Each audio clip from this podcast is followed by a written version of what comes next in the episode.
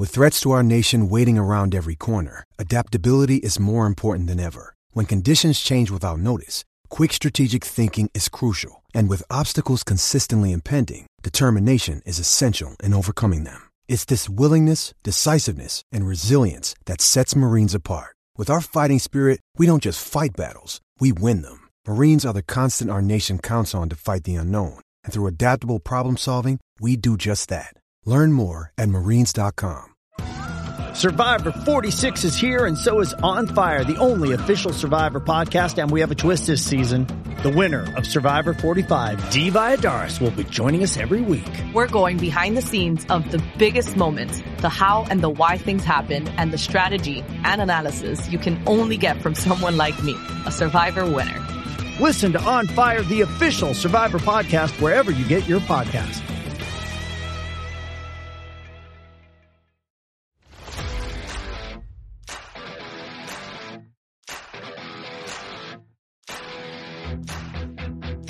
Hello and welcome to PFF Fantasy Football Podcast, another team preview edition. I'm your host, Ian Hartitz, joined as always by none other than PFF's finest, Dwain The Rock McFarland. Dwain, we just talked to each other and now we're going to talk some Patriots. Great day to be great. How are you? Oh, dude. Uh, well, polar opposites.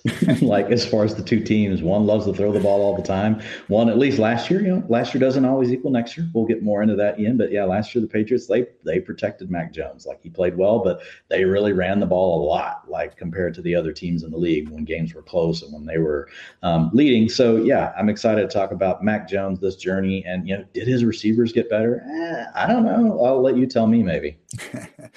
Not only are we going to have a crowded running back room as always, but as you'll find out, a lot of wide receivers there. Of course, we still got the two highly paid tight ends, and we'll see if Mac Jones is actually trusted enough to have the sort of volume that we're looking for in a fantasy quarterback. All that and much more, as always, on these team preview editions. We're going to be first looking at some of the notable offseason moves before going through the quarterback, running back, wide receiver, and tight end depth chart specifically. So, Dwain, we will start with that. And right now, man, it looks like Bill Belichick is going to be the play caller for the the Patriots, seemingly the first time in his career that he has done that. So Josh Dan- Josh McDaniels, obviously now the Las Vegas Raiders head coach, and if you just look at the uh, kind of assistants right now, we got Joe Judge and Matt Patricia back. You know, bands getting back together in New England. Obviously, though, Judge, you know, Bill O'Brien more- spotted at practice two days ago. Oh my God. Okay, maybe Bill's going to do it, but Judge, Patricia, obviously more special teams and defensive minds, uh, respective, respectively. So it does seem like Belichick is going to be calling the plays. With that said, you know, some of the uh, you know beat writer articles I was reading about this noted that like he's always been having conversations with Brady, with Mac Jones and his quarterback about you know what the defense is kind of trying to do against them in the first place. So the way the Patriots operate, I'm not so sure this is going to be as huge of a difference as maybe some would expect it to be. I, I'm expecting something similar to what we've been seeing over the past two decades because I don't think Bill Belichick would have let McDaniels or anyone else just completely run this offense that he wasn't at least somewhat okay with. So the one big thing we have seen come out of this though, Dwain, uh, it was when Jacob Johnson got released, their fullback, and he basically said the Patriots told him they were no longer going to have a fullback on the roster. Like no hard feelings, man. Like we just hate your breed and your position. Like sorry, but it's not you, it's us, basically. Type of goodbye. So with no, which fullback, is a huge change. Twenty three point five percent of the time they ran 21 personnel, which is typically a halfback and a fullback. That was the second most in the league. So that's a big shift. Where are those personnel snaps going? Maybe this is because you freaking paid a boatload to Johnny Smith last year and you didn't use him at all. Uh, that's my first guess, and I know we're not getting into those specifics, but that's a big that's a big thing, man. They they used a lot of 21 personnel last year when you get that fullback involved, like we saw with the 49ers, and now we're going to see with the Raiders and Josh McDaniels uh, doing his thing over there, just makes it awfully hard on some of the complementary tight ends and wide receivers to be on the field enough to be all that fancy relevant. So last year, fifth most run heavy offense in non garbage time situations. I don't really think that they're going to necessarily be parting like it's 2007 again, just throwing the ball all over the yard. But you would think that maybe removing that fullback, having second year Mac Jones, now having had the entire offseason as the starter, let's not forget, had to beat out Cam Newton, you know, during that training camp battle uh, this time last year you could see this be a more pass heavy offense. I'm, you know, it's you're asking a lot from them to go from 28th to like even above average, but at a minimum, top 20, I think it'd be a reasonable expectation. Also, have plenty of offensive changes to talk about. Running back Brandon Bolden last year was the replacement for James White as the pass down back. Followed Josh McDaniels to Las Vegas. Ty Montgomery is now in the running back room, maybe wide receiver room. Don't exactly know yet. I'm guessing he's more of a replacement for Brandon Bolden, though, going to be a full time special teamer with the opportunity to moonlight as a running back or wide receiver when needed. DeVante Parker acquired in a trade from the Dolphins, seemingly starting in three wide receiver sets. A lot of uncertainty there that we'll get to later. Gunner, I still can't pronounce your last name. Awesome returner. Never really was a part of the offense, and he signed with the Steelers. And then that is actually it. But in the draft, we had some more stuff come through. Second round wide receiver Tyquan Thornton 4.28 second 40 yard dash. I think he's mostly competition for Nelson Agholor, but we'll see. Talk more about that later. Fourth round running back Pierre Strong Jr. adds a lot of big playability here. Also adds another freaking running back to worry about. Also, sixth round running back Kevin Harris, and they added fourth round quarterback Bailey Zappe. How do you zap? Zap? Is that right? Zappy sounds better. it sounds so wrong. I'm sorry, Bailey, but we're not expecting much from you. He just he's just going to replace Jarrett Stidham, who also followed McDaniels to to the Raiders. Might have been a trade, but that's too much talking about Jarrett Stidham anyway. So, Dwain, let's kick things off with the quarterback room. Mac Jones obviously ingrained as the starter. Brian Hoyer back as the backup. So the good news of Mac Jones, he had four top 10 fantasy finishes during the final eight games of 2021. We did see a bit of a ceiling there. The floor was brutal, though. I mean, Jones was with Trevor Lawrence, Ben Roethlisberger, and Matt Ryan as the only quarterbacks with double-digit fantasy finishes as the QB 20 or worse. Here's my thing with Mac Jones, Dwain. We really saw as like the expectations for him in terms of efficiency, he largely passed them. PFF passing grade, he was 11th among qualified quarterbacks. Yards per attempt, 16th. QB rating, 18th. He was an above average quarterback by most of the stuff we look at. I went through the highlights and you can find some nice downfield dimes. Like the idea, I was tracking it a lot throughout the year. Like he really wasn't throwing downfield much in the first eight weeks, but doesn't necessarily mean you like we've seen plenty of good offenses. Look at the Drew Brees New Orleans Saints offenses. You don't need to have this high aDOT to put up a lot of points, but we did see him start to push the ball downfield, notably to Kendrick Bourne as the season went on. I'm just worried about Dwain because we're not getting anything there rushing volume wise. We talked about this offense before 28th in pass play rate last year. So we're already struggling with the passing volume. We know there's no running volume we're going to need Mac Jones to be even more efficient than he was before. And expecting that to happen like on a potentially higher volume, it's wishful thinking, man. We had 11 yeah. different quarterbacks. Just I'll, I'll, throw it to you in a sec. 11 different quarterbacks score at least 300 fantasy points last year. Six of them, like Jones, didn't reach even 50 rush attempts. Tom Brady, Aaron Rodgers, Matthew Stafford, Dak Prescott, Joe Burrow, and Kirk Cousins. All those offenses were top 20, if not much higher in pass play rate. That's kind of what we need Mac Jones to be. He's going to need to be already in year two a Rodgers, a Stafford, Burrow, Cousins. He's going to need to be that level as good as a passer. And I just don't think he can be, Dwain. Like, I, again, not bad. We saw a little bit of upside here as a streamer in the right matchup. That's okay. But I just don't know if there's going to be enough volume for us to really worry about him in fantasy. And that's what it comes down to. Yeah, I think Mac Jones is a dynasty asset. Like you, I think there's a lot of positives. I think as far as this year, like I just don't see enough surrounding him, like DeVante Parker and Tyquan Thornton. Like that's not enough. Like that, that just does not move the needle enough for me. We need more. We need better weapons around him. Um, could they throw the ball more? Yeah, but my guess is they're still going to be um, more conservative than the league average. Um, and if at best case, right, we might get to league average. I just don't think the personnel supports it. Like just Mac Jones himself, like did a lot of really good things. Like you know, if you look at his, um, you know, if his his uh, grade from a clean pocket, thirteen of thirty two against pressure was really good, five of thirty two.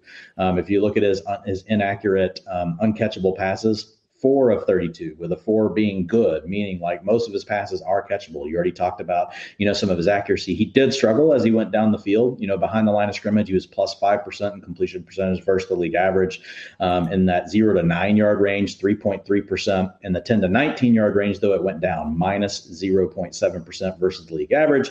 And then on throws 20 plus yards down the field minus 1.6 versus the NFL average. So you pretty much described it like really good around the line of scrimmage pretty good in the intermediate, but as he got deeper down the field, struggled. Doesn't mean that he can't improve on those things. He also doesn't re- really have a ton of targets that have helped him out a lot whenever you're attacking that range of the field. So I think, again, the, the big picture with Mac Jones is in Dynasty. I think there's a lot of things to like here, despite the fact that he can't run. Like if the Patriots can continue to build weapons around him, I think you could end up with a Kirk Cousins, um, maybe a Joe Burrow, right at the high end of it, you know. But a Kirk Cousins, a Derek Carr, Joe Burrow, like those are the kind of guys you would be comparing um, to Mac Jones. He just needs the weapons that those guys have around him doesn't have those weapons. We're not sure if he's going to have the passing volume. And there's look, there's a chance that maybe that was just who Mac Jones is. I mean, he was lauded as the most pro-ready quarterback coming out. He was the most pro-ready quarterback last year. The big concern with him, the reason why he was what the fifth quarterback taken in that class was he doesn't have the same ceiling, ceiling as, a, yep. as a Trey Lance, as a Zach Wilson, as a Trevor Lawrence. So this will tell us a lot. You know, Mac Jones, yeah, he's number one right now with how the rookies have performed after one year. Question is how that's going to be in the future. And just in fantasy, man, it's it just comes down to him and Tua. I kind of have the same conclusion. Like for us to be able, we have to project him to get a lot better. He, he, was good, but we need to project him to get better efficiency wise, and we need to project the offense to throw a lot more and for, and for what? Like we need all those things to go right to kind of get the Kirk Cousins type of ceiling in fantasy. I just don't think it's worth it. I think he is down there right around the QB2 borderline. I'm taking guys like a Trevor Lawrence, Daniel Jones, Zach Wilson, Tannehill ahead of Mac Jones. Just not someone other than your third quarterback in best ball. I think many people need to worry about. No, I, I, I think you nailed it. I mean, the only other thing I'll throw out that is a positive form, sixth best uh, rookie passing grade, rookie passer grade, like for at least 300 dropbacks in the last 10 years. You okay. know, so I mean, like there are positives, but to your point, it's more like down the road, like the the obstacles that he has to overcome this year. You've named them, and I think yeah, he's he's a QB two. Like where you want to put him in that range, like I, I, get it with Daniel Jones, like because of the rushing, right? It's a fantasy thing versus, you know, uh, sometimes we get hung up on like NFL versus fantasy. So, I mean, I think clearly Mac Jones is a better quarterback than Daniel Jones at this point. Yeah, 100, like 100 out of 100. Yeah, but we're playing fantasy football. We're not building a real team. Oh, so. is that what we're doing? I need to get is, on a different podcast. this is where we get into trouble when it's like, yeah, I'll take Mac Jones over Daniel Jones. That's the only quote that'll be out there, of course. Yeah, so, you're screwed. Patriots fans, feel great. Feel great about the future with Mac Jones. Just don't draft him on your fantasy team, at least for this year. Now the running back room. My God. Originally, Dwain, I put Damien Harris like RB 48. I was just upset as I was like going through it. And then I was like, okay, a little bit too extreme. I moved him up to RB 38, which is still egregiously low. I got Rhamondre Stevenson even lower at 46, and then Pierre Strong, then James White. But we're not done. We got Ty Montgomery there. JJ Taylor still in a running back room, unless we forget about six rounder Kevin Harris. So I guess my thing here, Dwain, is what is the upside? What is the ceiling we're even chasing here? Because last year, I think I partially fell into the trap where I got behind Damien Harris, and part of the reason was the idea that he could be the next LeGarrette Blunt. Look for 250 to 300 rush attempts, get a bunch of touchdowns, and he came pretty close. He scored 15 touchdowns. Like Stevenson didn't take over. James White got hurt early. Last year was kind of best. Mac Jones beat out Cam Newton. Like a lot of things went right for Damien Harris last year. He scored 15 times. He was the RB 20 in PPR points per game. That year when LeGarrette Blunt scored 18 touchdowns, he was the RB 15 in PPR points per game. The only RB ones that the Patriots have enabled over the past 10 years have been James White and Shane Vereen on a per game play, per game basis because they're the ones catching passes. Like Harris, Stevenson, they are not going to catch the ball. There's no situation this year. Look at all the guys they've added to make sure that never has to happen. James White, Pierre Strong, Ty Montgomery, JJ Taylor. Like, we're talking about Damien Harris being like four injuries away from getting anything resembling a three down roll. And even then, who knows? They probably add other people to the equation. So, you know, Dwain, RB38 is probably a little too low for Damien Harris. But with that said, I don't see the upside here worth moving him up. Yeah, I mean, and you're really not that low. I mean, FFPC has him at RB 30 right now. So I mean, people are already viewing him as, you know, that that RB three. You've got him a little bit outside that range, right? You're calling him an RB four. Like he's going to sure project. He's going to project as an RB three. But like when you're talking, you know, rankings and the way we need to think about him, I think what you're saying, honestly, like it's fine. Like I, I don't see the upside either. He's not involved in the passing game, and there's too many other players that are going to. St- he's never going to be at a spot you know, if we did a range of outcomes, you know, and we looked at this, you know, curve, like there'd be like out here this one percenter shot, right? That he's going to get 60% of the carries. Um, and 1% might be too high. You know, 1% chance might be too high given not just how loaded the back, not loaded, but how many names there are in the backfield now. But we've just, we've talked about this so many times. The Patriots, look, we know some things with coaches. It's really just about the talent they have, and then they'll change as soon as they have these really good players, and things can be different. Like with the Patriots, they truly have been so committed to this running back by committee as far back as I can remember. Like, I mean, it, it, goes all the way back to the beginning of time, basically, for me in my fantasy football life. So I just don't think it's going to change. And I, and I think you're right. I mean, and if you just look at, you know, over the last several years, like the lead back in the Patriots backfield is somewhere usually between 40 and 50%, you know, of the rushing attempts. And that's probably where Damien Harris will finish if he's healthy. Like he'll, I have him projected right now for 42 and a half percent of the carries. Um, you know, I've got Rhamondre Stevenson behind him at like 25%. And then I've got some going to James White, got more of the targets going to him. And then I also have a little bit going to Pierre Strong. Um, but again, that's also assuming that these guys are healthy for the whole time. You know, Damien Harris has battled injuries through his career as well. So I think there is, um, it's a tough situation to try to see a path that makes it really worth taking Damien Harris. Like I think in best ball, I would like him more, like him more than I do in redraft. Because in redraft, like last year, I did have him on a couple teams, and early in the season it was fine, but it became a struggle just to like even know when to put him in there because it was kind of boom bust based on like, hey, is he going to score two touchdowns this week or is he going to get nothing? Um, and we know if the Patriots, like if their defense takes a step back, which could happen, they lost they lost some players, including J.C. Jackson this offseason. Like if all of a sudden they're in more trailing scripts and they need to throw the ball a little bit more, like Damien Harris isn't going to be on the field. Like go look at the playoff game and look at what Damien Harris did. It was not pretty. Okay. That leads us to the question because again, we have seen an RB one come out of New England, but it's always been the pass catcher. James White, Latest news to come out on May 1st out of ESPN. Because of the hip injury he suffered last year, he quote unquote likely won't be participating in OTAs. Still has a quote unquote a while to go to get cleared and not a lot to be ready for training camp. If he's not ready, man, Pierre Strong, JJ Taylor, like we just saw last year, Brandon Bolden, who had barely ever played offense with the Patriots, pure special teams guy, they did not trust either Harris or Stevenson out there to be on pass downs. Who, if James White is out of the picture, do we think gets that, if anyone? And do we just care? Like, because James White would be the guy if he was fully healthy, he'd be the one outside the top 50 that we would be thinking, you know, not offering the most upside, but in full PPR, not exactly underdog, but certain formats, he could offer the upside. Dwain, let's say James White is out of the picture. Who do you think slides in as that number three spot? Because as much as I would like to assume it'd be Pierre Strong, we've seen the Patriots and these rookie running backs before basically just ice them. Hey, we'll see you next year. Learn the playbook. We'll talk about that then.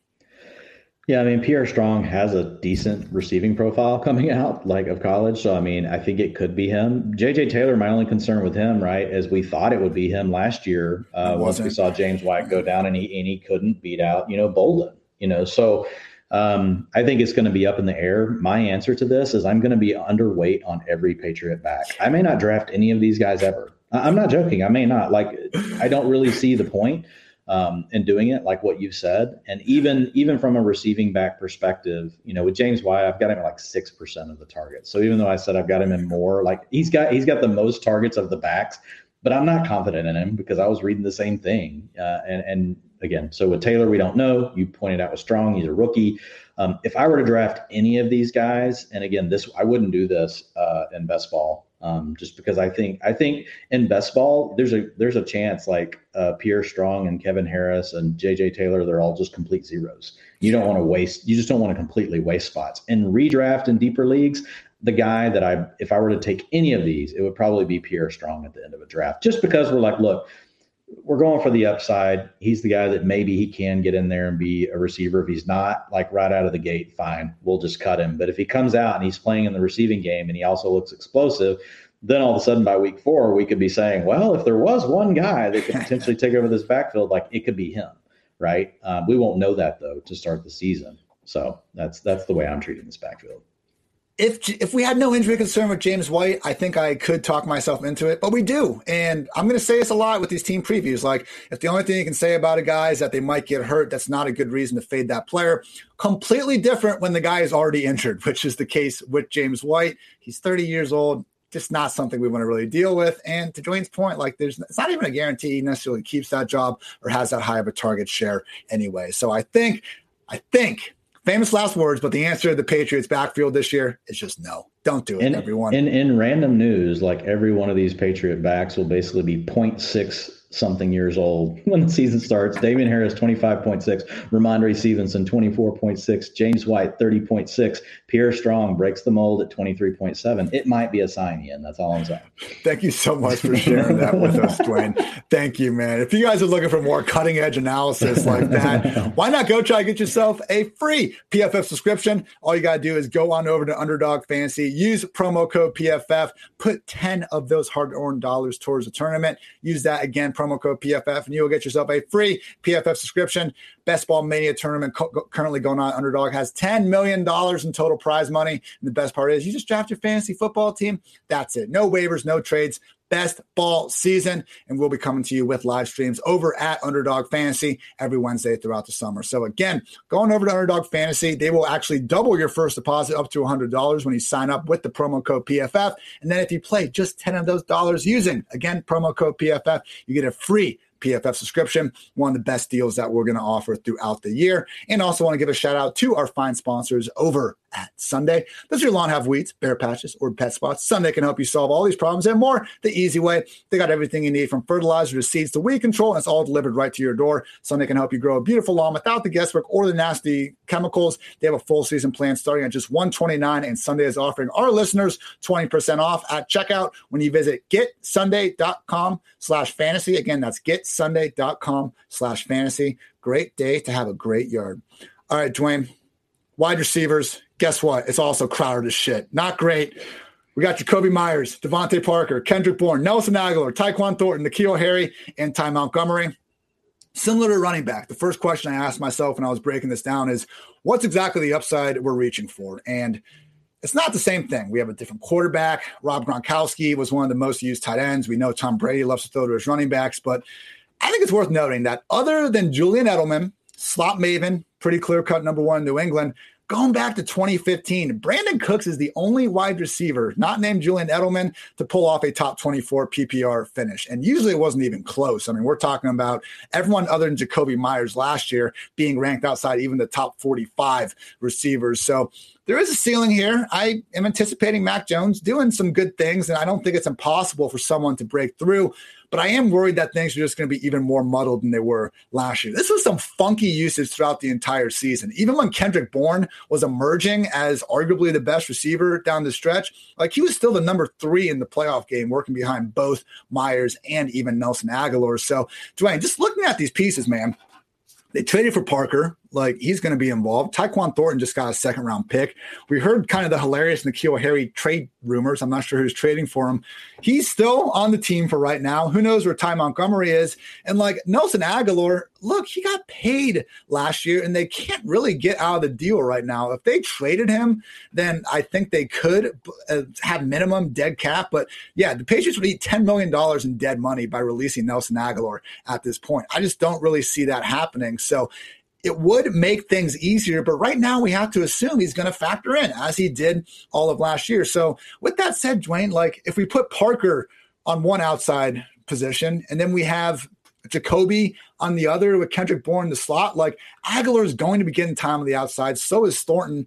There's a scenario I think where we basically see Parker, Agholor, and Thornton rotating on the outside, with Jakobi Meyers and Kendrick Bourne kind of rotating in the slot, and basically canceling all of them out because we also have two tight ends and some running backs to worry about in this passing game.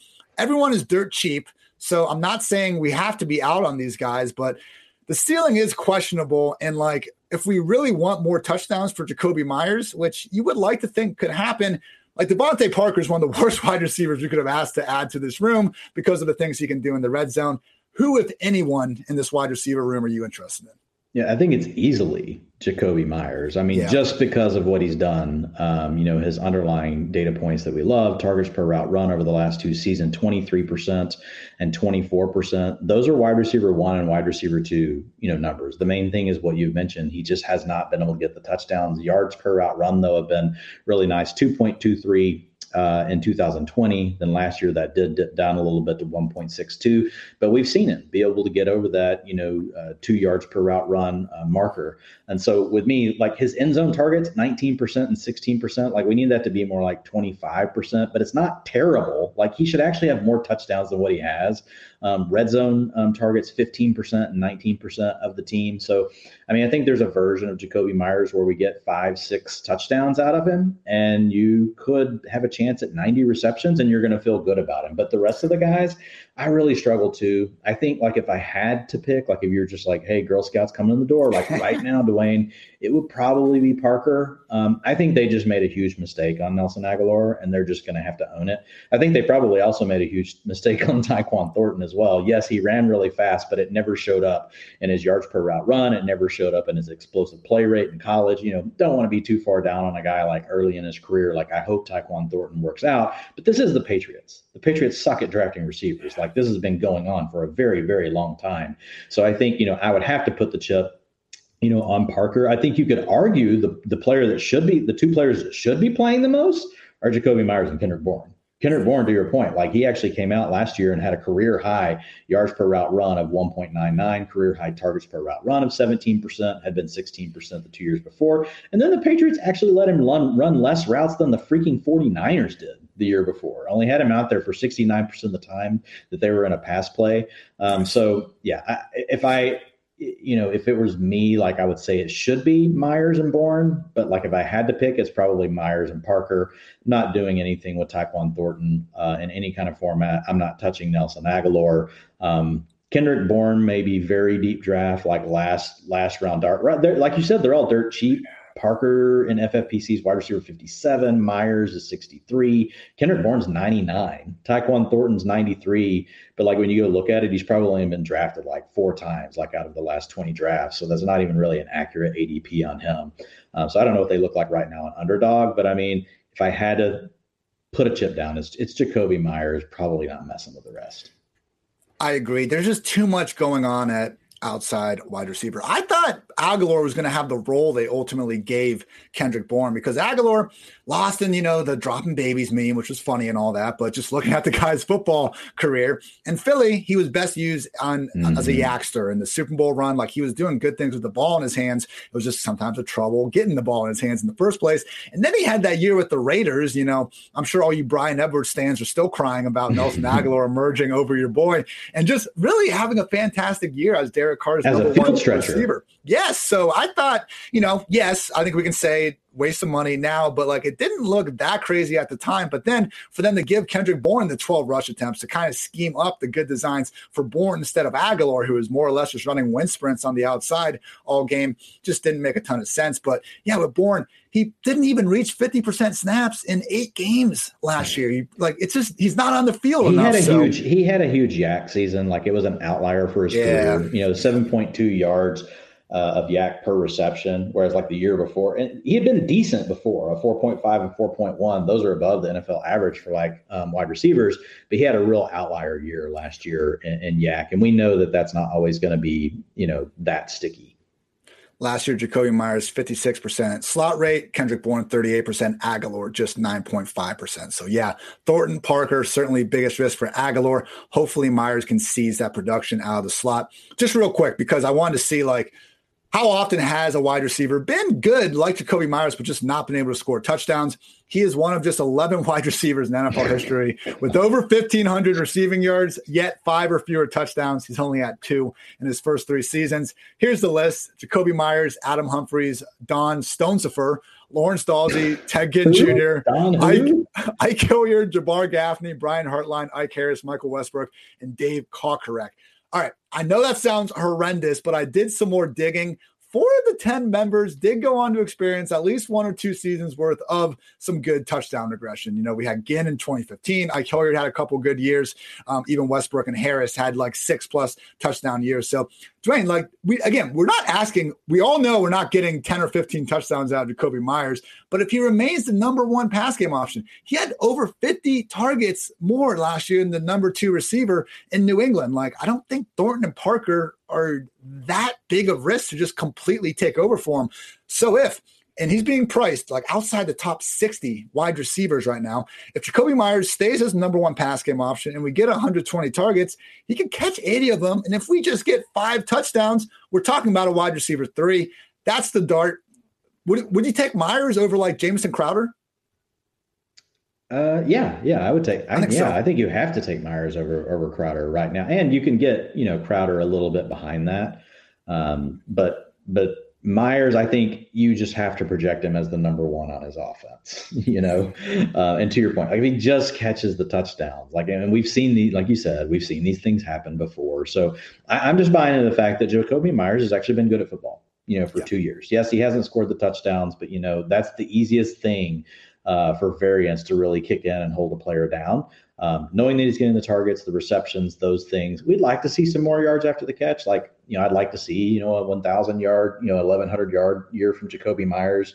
I think that's in the range of outcomes for him as well. Um, but like the touchdowns, man, I'm, I'm not going to sweat it. Like it just, it's, it to me, he's just been unlucky so far. Not saying he's going to come out and score 10, but to your point, like he could easily score five. Tight end now. We got the two high priced, infamous additions from the 2020 uh, free agency cycle, 2021 free agency cycle, excuse me. Hunter Henry and Jonnu Smith. I have Henry as my tight end 25, Jonnu as my tight end 36 at the moment. Similar to Damien Harris, man, I think last year turned out like largely great for Hunter Henry. Jonnu Smith didn't really get involved. Henry caught nine touchdowns out of his 50 passes. Like he was out there really as their like de facto red zone threat, had good chemistry with Mac Jones. What happened? Tight end 14 or no, what did he finish? I think he was like, yeah, he was tight end 14 on a per game basis last year. Like, yeah, if you want to go overall, he did finish as a top eight player, but Hunter Henry was never someone that you were just thrilled to put in there. Like, you were hoping that out of those 30 yards, he was going to get one of those receptions would end in the end zone. And not having the fullback could mean more two tight end sets. It could also mean that Jonnu Smith just isn't a complete zero and he has to actually start switching things up with Hunter Henry. So, Dwain, like with Henry, now we got DeVante Parker in the red zone, potentially taking things away like Harris, I just don't know what the ceiling is. So I'm going to move Henry well below guys, even like, you know, our Logan Thomases of the world, Evan Engram, Cole Kmet, like even David Njoku. A lot of those guys have had players leave their offenses. We know with David Njoku, Austin Hooper's gone. Logan Thomas has no RSJ threat, injury concern, but we've talked about Washington tight ends.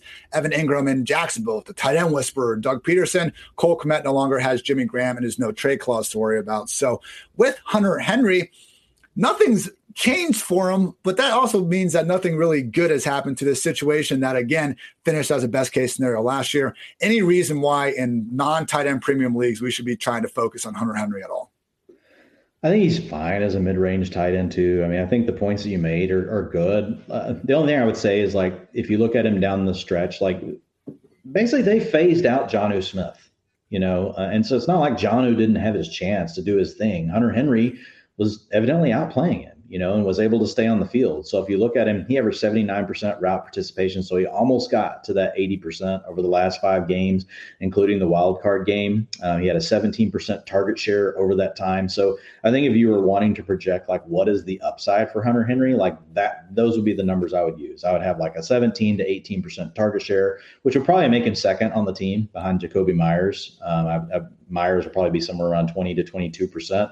So Hunter, you know, if he got to that 17 to 18 percent, you know, he'd be fine. Um, but to your point, like there's so many other players there. They like to rotate these guys. We could see more 12 personnel. They could suddenly change their mind, you know, and use Jonnu Smith more. You know, they were trying to do some things for Jonnu early in the year, but it was also gimmicky. It's like everything was on a screenplay or at the line of scrimmage. Why, like, why not let Jonnu Smith like, act, like run a drag route? At least get like five years, five yards down the field. You know, I, I didn't necessarily understand the Patriots plan at all for Jonnu Smith last year. I, I thought it was way too gimmicky for a player that can probably operate, you know, in, in a wider uh, range of usage than the way that they used him. So I, am with you. I get it. I'm I'm not like just avoiding Hunter Henry. Um, I'll probably have even exposure, um, but it is tough to see a case where like where does the ceiling really come from? I think the ceiling where it would come from would be that look, we just know DeVante Parker kind of is what he is. Um, we already talked about. Um, you know, Kendrick Bourne kind of flashing, but's not on the field enough. You know, could he just be the number two to Jakobi Meyers? You know, and does the offense all of a sudden consolidate? And even then, like, we're not thinking it's like a 22, 23% target share season. Like I just said, the upside is like a 17 percenter, like, which would put it right, right now, I've got him at 160 PPR points. Um, that's at a 15% target share. So like even if I took that to his upside case, like it's 177. I mean, it's not it's not great. The thing that really carried Hunter Henry last year is he was the number one target in the end zone for them. 44% of the team's targets, almost half of the team's targets went to Hunter Henry uh, last season. Like that, that feels like something that could really regress. Like he could be more like 30%. And that would still be a really high number, but it's very hard to be someone uh, in multiple years in a row and carry an almost 50% target share in the end zone.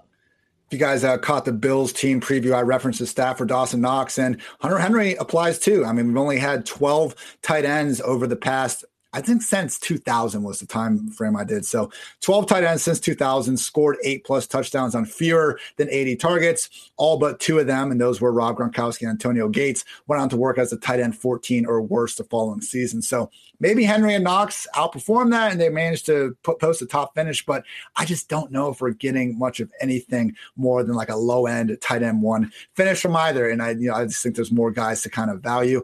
But we don't hate the player. We hate the ADP. And if Henry does end up just slipping outside the top 20 and everything, like where's he going right now, Dwain? I guess that would be my thought because I don't want him over the Irv Smiths of the world, kind of in that tight end one borderline. But if he's going well behind him, then, you know, crazier things have happened.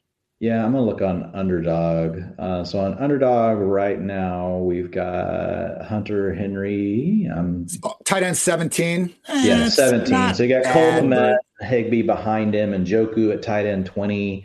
Tanya or Tonyan, Irv Smith, Albert O above him. I'm know, not going to so, have much Hunter Henry.